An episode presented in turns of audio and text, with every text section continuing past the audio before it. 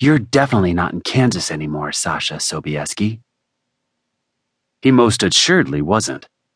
Sasha had been in New York for a couple of years, and some days he still wasn't used to it. But nothing hammered in the fact that he was far, far away from home, like standing in the place he'd been dreaming of since he was 22. The place he'd decided was his destiny. Harrison Kingsley, only 10 years old and already a force to be reckoned with in global fashion. The label was fashion-forward, timeless and unique, gorgeous, notoriously exclusive, even more notorious for being hard to land a position at. There had been whispers back at school about how impossible it was to impress the hiring personnel at Harrison Kingsley, how you might as well just pack it in if that was your goal. He decided years ago not to listen. Sasha hadn't wanted anything so badly in his entire life. Harrison Kingsley headquarters was jaw-drop gorgeous.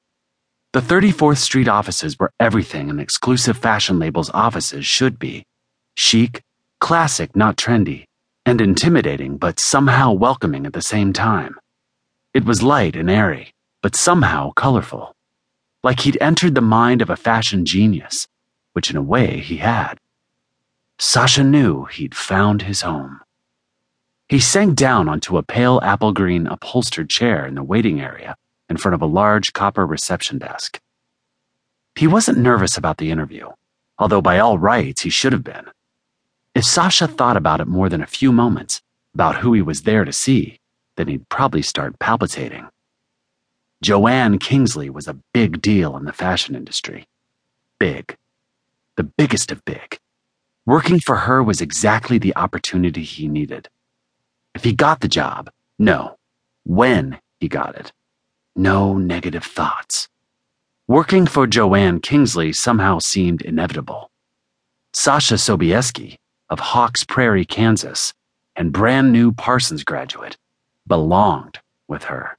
He felt it in his bones. Inner pep talk aside, Sasha's nerves kicked in when he was called into Joanne Kingsley's office.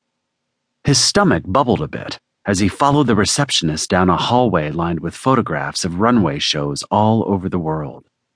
He clutched his ancient leather satchel and prayed to the fashion gods that he was exactly what the lovely and powerful Miss Kingsley was looking for. I got past all of the preliminary interviews, Sasha reminded himself. Not just anyone got to interview with Joanne Kingsley herself. He was one of probably 5 at most. Just that was an honor.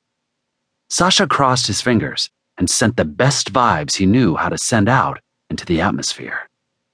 I'm the right fit for the job. Joanne Kingsley will adore me. Sasha had always been a believer in good vibes. He hoped they did him proud this time.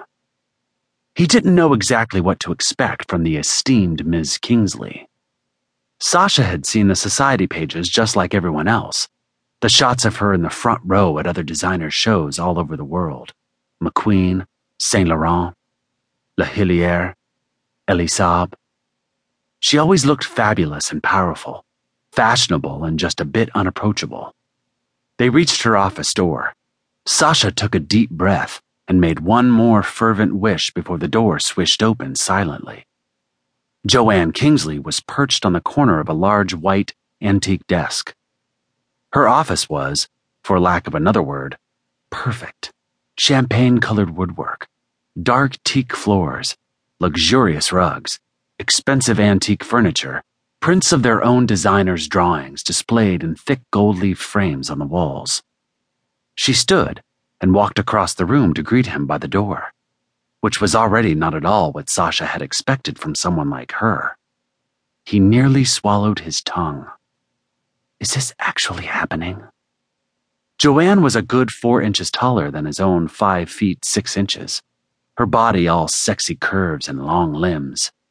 Her face was beyond gorgeous, with high cheekbones, pale skin, and long-lashed gray eyes that tilted up on the outside. Her signature mane of fiery red hair was down for once, instead of in a chic but intimidating updo.